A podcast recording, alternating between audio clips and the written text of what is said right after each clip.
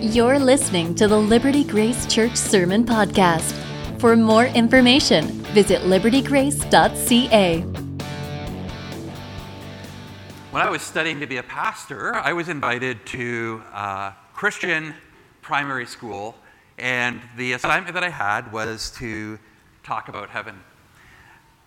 I don't know about you, but you can talk to adults and kind of uh, pretend like you know what you're talking about.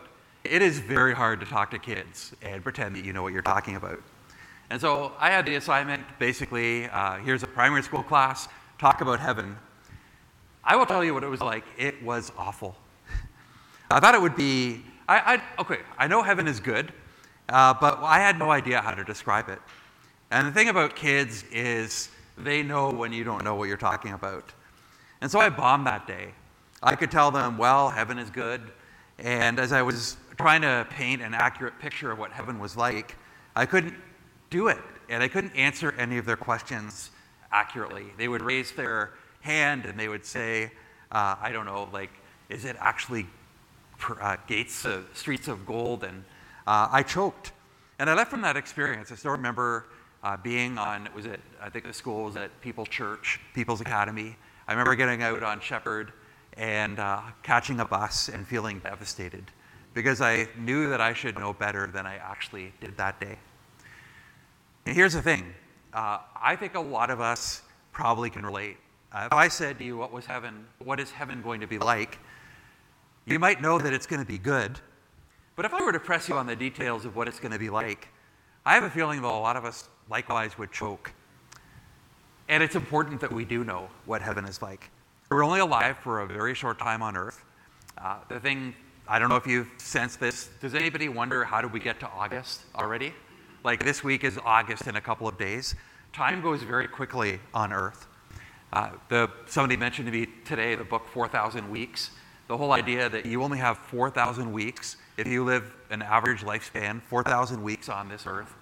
Uh, somebody said that they took that and put it on a, a chart of each of your weeks or even each of your days, and you can fit your whole life on a sheet of days and think, we don't have much time to live. You are made to actually have a longing for more. If you're a follower of Jesus Christ, you're meant to think about heaven. It's supposed to get you through this life, which can be very hard. But here's the thing it's very hard to hope for something you don't know much about. So, has anybody ever said, had a vacation planned for a place you don't know nothing about? and you're like, Are you looking forward to something? And you're like, No, because I, I don't know anything about it. I know I'm going there. How can I be excited about it because I know nothing about it? We need an accurate picture of heaven if it's going to sustain us through the difficulties of life, if it's actually going to be the hope that all of us have for what's going to come. Uh, as you know, we're, most of you know, we're in this uh, series through the Bible, Genesis 1 to Revelation 22. We're in the part of the story right now uh, the, of the prophets that spoke in uh, basically the, the part of the Old Testament where the, there were two nations, Israel and Judah. And there was a prophet named Isaiah who wrote 2,700 years ago. Now, today we're in the second part of Isaiah, which is significant because the first part of Isaiah is negative. Uh, chapters 1 to 35 has a lot of doom and gloom, a lot of warnings for God's people. But the second part of Isaiah, chapters 40 to 66, gives us a lot of hope. The end of Isaiah gives us a beautiful picture of God's promises in the middle of our problems and sin. And today we're living in this the idea that there is a hope, there is a future, that God hasn't given up on us, that He has a future for His people, and that He will bring the restoration that we need. And in today's passage, God gives us a glimpse of what we're waiting for. And so my goal is to just walk through it uh, there's two descriptions of what we can expect for our future. My goal today is to uh, get us thinking about accurately about what's to come. And then my bigger goal is not just to portray what's going to come, but to actually get you looking forward to it a little bit. So here we go. What is our future like?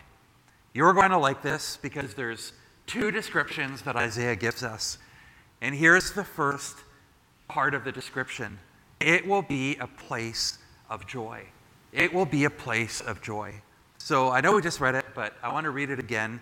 Uh, verses 17 to 19 of Isaiah 65. For behold, I create new heavens and a new earth. And pause right there. Like, I want you to notice. You notice what Isaiah says here? This is God speaking through Isaiah. I will create new heavens and a new what? Somebody. Earth. Why do we always talk about heaven? Uh, there's a re- I guess there's a reason. We'll get to that in a minute. Heaven is going to be our temporary. When you die, you'll go to heaven unless Jesus comes back. But it's interesting that he says, not just a new heavens, but a new earth. That's going to be important here. And then he says, And the former things shall not be remembered or come to mind. But be glad and rejoice forever in that which I create. For behold, I create Jerusalem to be a joy, and her people to be a gladness. I will rejoice in Jerusalem and be glad in my people. No more shall be heard in it the sound of weeping and the cry of distress. So notice a couple things. First, Isaiah says that God will create a new heavens and a new earth. The new creation will not mean the end of the earth. And that's so important because if you think, oh, one day we're going to, uh, you know, in the future, we're going to be like floating around in clouds. You know, we have this picture of heaven being somewhere out there. Um, have any of you ever looked forward to the day when you get to float in clouds? Has there been anyone who's like, that's going to be so awesome, besides Godfried? The new creation does not mean the end of the earth, it actually means the uh, recreation of the earth. We need to get the, uh, rid of the idea of a disembodied, floating existence somewhere out there. Think about the recreation of the world except as it should be. I love what Michael Wittmer says. What Michael Wittmer has written a whole book about this called Heaven is a Place on Earth. He writes books basically with 60s, uh, I think 60s and 70s songs. One of the songs is like Heaven is a Place on Earth. And here's what he says. Uh, he's a theologian, and this is so important. The Christian hope is not merely that someday we and our loved ones will die and go to be with Jesus somewhere. Instead, the Christian hope is that our departure from the world is just a leg, a first leg of a round trip journey we will not remain forever with God in heaven because God will bring heaven down to us. If you read Revelation, it says, uh, it talks about uh, God bringing heaven down to earth. In other words, our future, you will, when you die, your body will be whatever, incinerated or buried. Your soul will be with the Lord. But when Jesus comes back, we will return to earth. We will our bodies will be raised, our souls will come down, and we will live on this new earth, which is amazing. And what's it going to be like? Isaiah says, The former thing shall not be remembered or come to mind. Think about the most painful thing that has ever happened to you. Think about the thing that, if I were to talk about it today, that you would find it hard. You would probably have to leave the room. Ray Ortlund says this, paraphrasing what Isaiah means here. About five seconds into the new world, you and I will turn to each other and say, Cancer? Terrorism? What are they again? I can't seem to remember. No matter. Here we go. I can get behind that. I'm st- sitting here thinking of a Todd who sat often right here. And missing him, he died. I went by his uh, townhouse the other day and was thinking how bad it is that we've lost him. And he died of inoperable cancer. Well, the minute Todd got home, it's like, what was that? Yeah, cancer. I died of cancer. Big deal. I'm with Jesus. The former things will not be remembered anymore. But that's not even the best part. Think about that. The worst parts of your life, gone forever, not remembered. You, they'll still be there, but it won't be, it'll just be like, yeah, did that even happen to me? But here's even a better part it's not just a place where bad things are forgotten.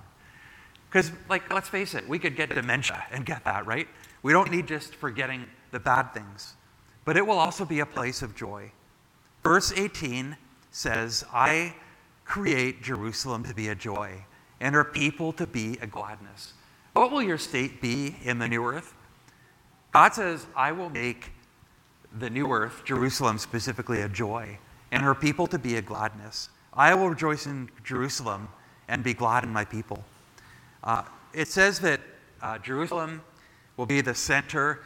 Now, what does that mean? Uh, we could argue about that. I have thoughts, you have thoughts. But what he's saying is basically this, Jerusalem was like where God dwelt uh, at that time. It was like uh, the footstool of heaven on earth. And God is saying, I, I'm going to make Jerusalem the center of where I dwell on this earth. It's going to be filled with joy. On the new earth, we will get what we need most God. And it will make us very, very happy. It will be what we've longed for all this time. The new creation will be a place of inexpressible joy. There's a concept out there, I don't think I've ever preached about it, but maybe one time. It's called the beatific vision. I don't know if you've ever heard of the beatific vision before. And here's an illustration, I think, that um, at least helps me to understand it. Shar went away a couple years ago to Phoenix for a week. And uh, it was like, I remember dropped her off at the airport and then, uh, you know, came back home and I looked at my watch and it's like, oh man, she's been gone forever. It's been, oh yeah, she's been gone an hour, right? And it's like, I got a whole week of this coming up. Anyway, the week dragged on and on and on and on, and she's down there. And uh, eventually the day comes, she's coming home. And I remember going to Pearson, and uh, you know the, the sappiest place where all the movies are shot, right? You're there, and every time the door opens, everyone's waiting, and it's like, uh, you feel like a dog, right? You know, with the dog standing by the door, and the door opens, and it's like, I can't believe it. And so I'm sitting there, the door opens, it's not Shar. The door opens, it's not Shar. And you're there like, every time it's like, the next one's going to be Shar. Well, eventually it was Shar. She walks through. And all my longings for that week of, I need to see her face, were in that moment fulfilled. And she came down, and uh, instantly she saw me. She broke down in uh, tears. And I, of course, was manly and didn't break down in tears. And I think I cried too. Um, and it filled me with joy to see her face again. Now, I want you to think about that. That's just being absent from Shar for a week. The beatific vision says, you know, somebody you love and just seeing them makes you feel better. Uh, it's like your problems can be just insane, and you see them and instantly you feel better. The beatific vision is this idea that we were made to long for God so much that the day that we see Him, it will be just like, that is what I've been waiting for my whole life. All, the, all my life, I've been searching for this, and now I have it.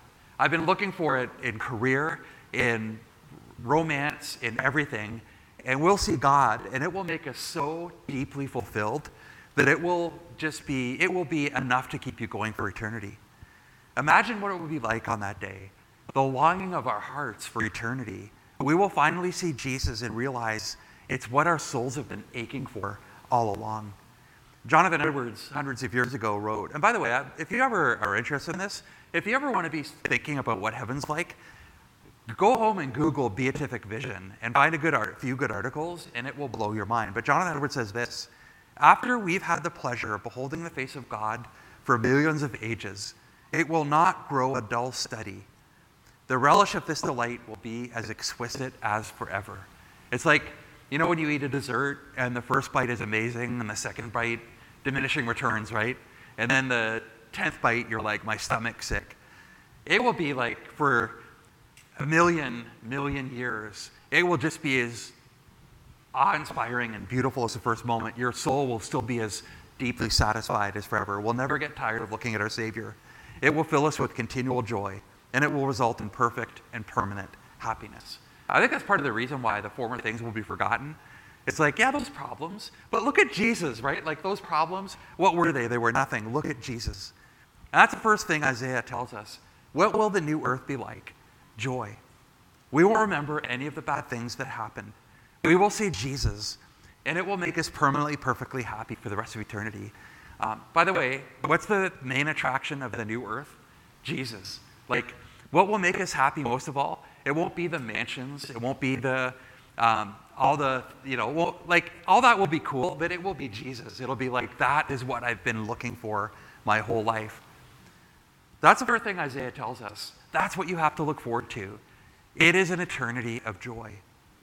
But the second thing he tells us, and he uses imagery here, is not only will it be a place of joy, but it will be a place of restoration. So, a place of joy and a place of restoration. What frustrates you? Uh, think about some of the things that frustrate you. Is anybody here frustrated by infant mortality? I hate little coffins. I hate little coffins. If you go to a, as I have, I've done many funerals, I've never buried an infant before, but if, when I see a picture of an infant coffin, I, I detest infant coffins. I hate them. What detests you? Short lifespans. Um, what makes you frustrated? Short lifespans make me frustrated. I hate when somebody is cut down in their prime. I hate it. Uh, I also hate people not being able to enjoy the things that they thought they would. Um, I was talking recently with somebody who's part of a peer group, and they all lost their businesses in the same financial downturn, and they were all like basically realizing like uh, our parents were all the same. Like in the financial crisis, they all lost their business. I hate that. I hate that uh, good, honest business people, through no fault of their own, through a financial crisis, lose their livelihood and lose what they've been all this year, uh, all this time they've been building. I hate that. Um, I hate the conflict in Ukraine. I hate, uh, I hate all of it. What frustrates you? Well, Isaiah gives us a picture of all the things that rob us of our joy, that we hate, and he flips them. Now, some of these are going to be a little bit confusing as you go through them because you're going to say, wait a minute, it's going to say, like, uh, a young man is going to live to, like, a sinner is going to live to 100. That's going to be considered a short life. And you're going to be there saying, wait a minute, I thought we live forever in heaven. Well, what Isaiah is doing is taking pictures of our life here and flipping them on their heads. He's not saying people will die at an age of 100. He's just saying, like, he's just taking things that we see down here and saying, that's not going to be the case in heaven. It's going to be way, way better. So let me go through the examples he gives here. And he's basically talking about everything wrong with this world is going to be restored. So premature deaths, gone. It says, No more shall there be in it an infant who lives for just a few days. Every child, and again, you're like, are there kids being born in heaven? Remember, Isaiah is just giving us a picture of the things that suck here. They won't be present there. That's what he's saying. No more infant mortality. Or, and there won't be any old man who does not fill out his days. You look at somebody, how old was he? 55. He died, that's so young. Isaiah says that won't be the case then. There won't be anybody who dies prematurely. For the young shall die 100 years old. Uh, again, he's, say, he's not saying that there will be death. Uh, later on, Scripture tells us there won't be death.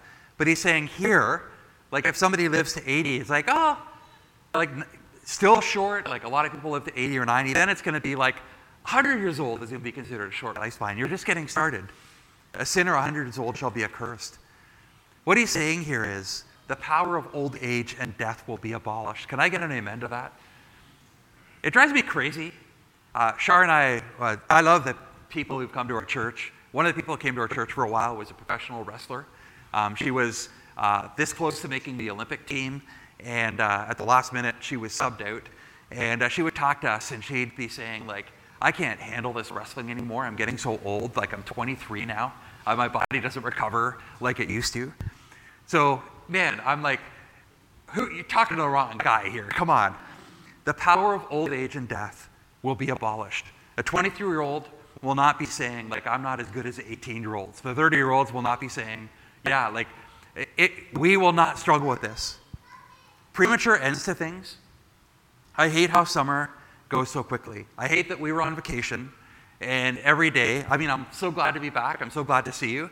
But I hate the end of vacations. Like, I want, I want it all, right? I want to see you, and I just want vacations all the time as well.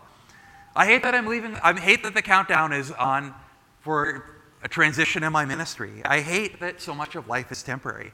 I hate those evenings that I'm out with friends and we're having a blast. I hate the fact that somebody's got to look at their, their watch and say, it's getting late, we've got to go. That won't happen in the new creation. There won't be any sense of like, look at the time, this is amazing, but it, it's cut short. It says here, they shall build houses and inhabit them. In other words, uh, there won't be any sense of like, man, like I built this house and I only got to live there a year because plans changed and I had to move. No, you get to enjoy what you've done. Uh, they'll plant vineyards and eat their fruit. They shall not build and another inhabit. They shall not plant and another eat. You know that feeling of like, I've worked so hard for that, and then it just slipped out of my hands. Somebody else has got it now. They don't even appreciate it. I worked so hard for it, and now it's gone. Uh, the days of a tree shall be like the days of my people. I'm reading about these trees that last like thousands of years old. It's amazing. I'm reading a book right now about trees. It's more interesting than it sounds, and it's amazing. Like the trees that live, like you're looking at them going, these have seen, like that tree might have seen George Washington go by. Like that's crazy. And Isaiah says, this is going to be like everyone. My chosen shall enjoy the work of their hands. By the way, this is also cool. I used to think that heaven would be a permanent vacation. But some of you have been on vacations, and after a while, don't you miss your work? The good parts of your work? You don't miss the bad parts of your work. But if you're a composer, you're like, I just need to compose music. If you're, uh, I don't know what you do, but there's part of you that's like, I just want to do the parts of the job that I love to do. Well, in heaven, this new earth, we'll get to do it, and it will not be frustrating. We'll actually get to enjoy the things that we love to do, and it won't be uh, like no writer has ever written something and said, That's it, that's perfect. We will get to do that there. Uh, no person has ever painted a picture and said, nailed it. Like, that's exactly what I wanted. But it says, there, we'll be able to enjoy the work of their hands. Nothing will be temporary. We won't have to try to hold on. The gifts that God gives us, we'll get to enjoy world without end. God's gifts will be durable. Do you ever feel like your work isn't as good as you want it to be? Do you ever feel like things are really fragile? No matter how good things are, that things can change. Well, verse 23 says, They shall not labor in vain. In other words, there won't be any wasted effort. There won't be like, that was a good try, you just wasted three days, but you didn't get the client. Like, or that was whatever, that, that would have bombed. Like, you just wasted your time. You won't labor in vain. You won't bear children for calamity. Uh, you won't have to wonder, like, is this a safe world? They shall be the offspring of the blessed of the Lord, their descendants with them. And I love this. Do you ever feel like God is distant? Anybody? Yes? that he's keeping his distance from you. Verse 24 says, Before they call, I will answer. While they're yet speaking, I will hear. Uh, a few years ago, Shar and I went to Sandals in Jamaica. Somehow we got a butler. Uh, I've never had a butler before. I've tried to hire one in Toronto. It just doesn't work out. No, I haven't tried. We had a butler for a week in Sandals. And the thing that I loved about the butler, it's kind of uncomfortable, right? You're like, I feel like I should be wearing a top hat or something. Um, the thing about having a butler is they're like, we failed you if you have to ask us for something. They're like, basically, we would be lying on the beach, and they would be like, we thought you might be thirsty, and so before you even thought that you were thirsty to ask for a drink, here's your drink. And that's what Isaiah is saying here. Before we even think to ask God for something, God will have already said, I've got it. He will be way ahead of us. Uh, he will hear us while we're still speaking. Again, do you ever get sick of war? Do you ever get sick of the conflict in this world? And it says, The wolf and the lamb will graze together. The lion shall eat straw like an ox. That will be like, nice, come over here, lion. Like, let's pet this lion. It's going to be safe. The dust shall be the serpent's food. Uh, they shall not hurt or destroy in my holy mountain, says the Lord. We will have joy, fullness of life, security, rewarding work, fellowship with God, and peace. In other words, notice how many of the things are actually very similar to life here, except restored. It's almost like God is saying, everything that frustrates us here, it's just a taste of what's coming, except it's going to be way better there. It's not going to be this uh, floating, uh, weird existence. Uh, it's going to be as real as the existence that you have right now, only perfect. It's going to be what you were made for. As uh, Randy Alcorn says, just like, an, like our car is broken right now. If we got a new car, this is what Randy Alcorn says. It's going to be a brand new car. Like ours goes through oil. It like has 310 like our clutch is broken. It's like you get in the car, there's dings everywhere. If I buy a brand new car, like the best car that I wanted, if I went out and got like the perfect loaded car, it's going to be still with four wheels, an engine, transmission, a steering wheel, etc. Except it's going to be completely new. And Randy Alcorn says, in the same way, the new earth will have all the same components of this earth, except perfected. It's going to be like this only the way that it was meant to be. There's so much more you could say about heaven, but these are the two things that Isaiah emphasizes. Heaven will be a place of joy perfect joy and restoration. Our desires will fully be satisfied. We'll never feel like everything is fragile. Everything that's wrong with this earth will be fixed. and we'll enjoy God's gifts without threat or danger. So here's a question. I said part of my goal tonight is to talk about what it will be like. I know there's a lot more that could be said. This is only one passage, right? Revelation, other passages talk about other things. By the way, it, none of it's contradictory. It builds on this passage and expands it even more. The question is tonight how do we respond to this? Remember, I said my goal isn't just to give you an information dump of like, okay, like everyone, you understand a little bit more about what the new earth is like. I actually want to do something more, which is this I want you to long for it. Here's the reason why. This verse has been rattling around in my brain for a while. 2 Timothy 4 8. Uh, Paul writes this Henceforth there is laid up for me the crown of righteousness, which the Lord, the righteous judge, will award to me on that day. Can you imagine? Paul's like, not only do I get to enjoy perfect joy and perfect restoration, but I've served God, and on that day, God is going to say, Well done, here you go. And Paul goes on to say, And not only to me, but to all who have loved his appearing.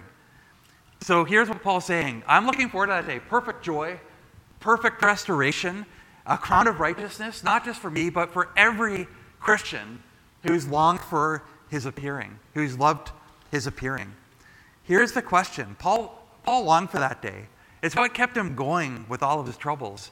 Paul was beaten. He's like, it's okay, new earth coming. Paul was jailed. Paul's like, okay, lock me up here. I'm like, there's a far weight, a greater weight of glory waiting for me. No problem. He was rejected. He was let down by friends. Uh, Second Timothy is like, everyone's deserted me. Paul's like, heaven's coming. This new earth is coming. Perfect joy, perfect restoration. Paul had this, and it kept him going through the difficulties of life. Paul couldn't wait to see Jesus. And no matter how hard life was, he's like, I can't wait, it's coming. Just a short time here, and this is coming. But here's what the question here's what Paul says in this verse that gets me. He says, This was what kept him going, but he says, Not only to me, it's not just me who gets to have this hope, but to all who have loved his appearing. Here's a question Do you love Jesus appearing? I'm asking myself that question. Do I actually think about, man, you know what I really love? You know the thing that's keeping me going when life is hard? I can't wait for the appearing of Jesus. I can't wait for him to come back and say, now's the time for a new heaven and a new earth. The question posed to us is Is that your hope? Are you looking forward to the new creation? Isaiah and Paul are telling us you should be. This should be the thing that keeps us going in times of difficulty. This should be the thing that we look forward to, that sustains us here and now. It's what we were made for. I can't wait for that day. My uncle uh, passed away recently, uh, one of the heroes of my life, uh, and then just recently Todd passed away. You know, can I be honest? Uh, I'm sad for those who are left behind. I'm sad for um, Todd's family that are cleaning out his townhouse. I'm sad for my Aunt Liz who's missing her brother. But can I tell you, I'm a little bit jealous. Todd's got to see what we only long for right now. My Uncle John spent his lifetime preaching about Jesus. Now he gets to see Jesus.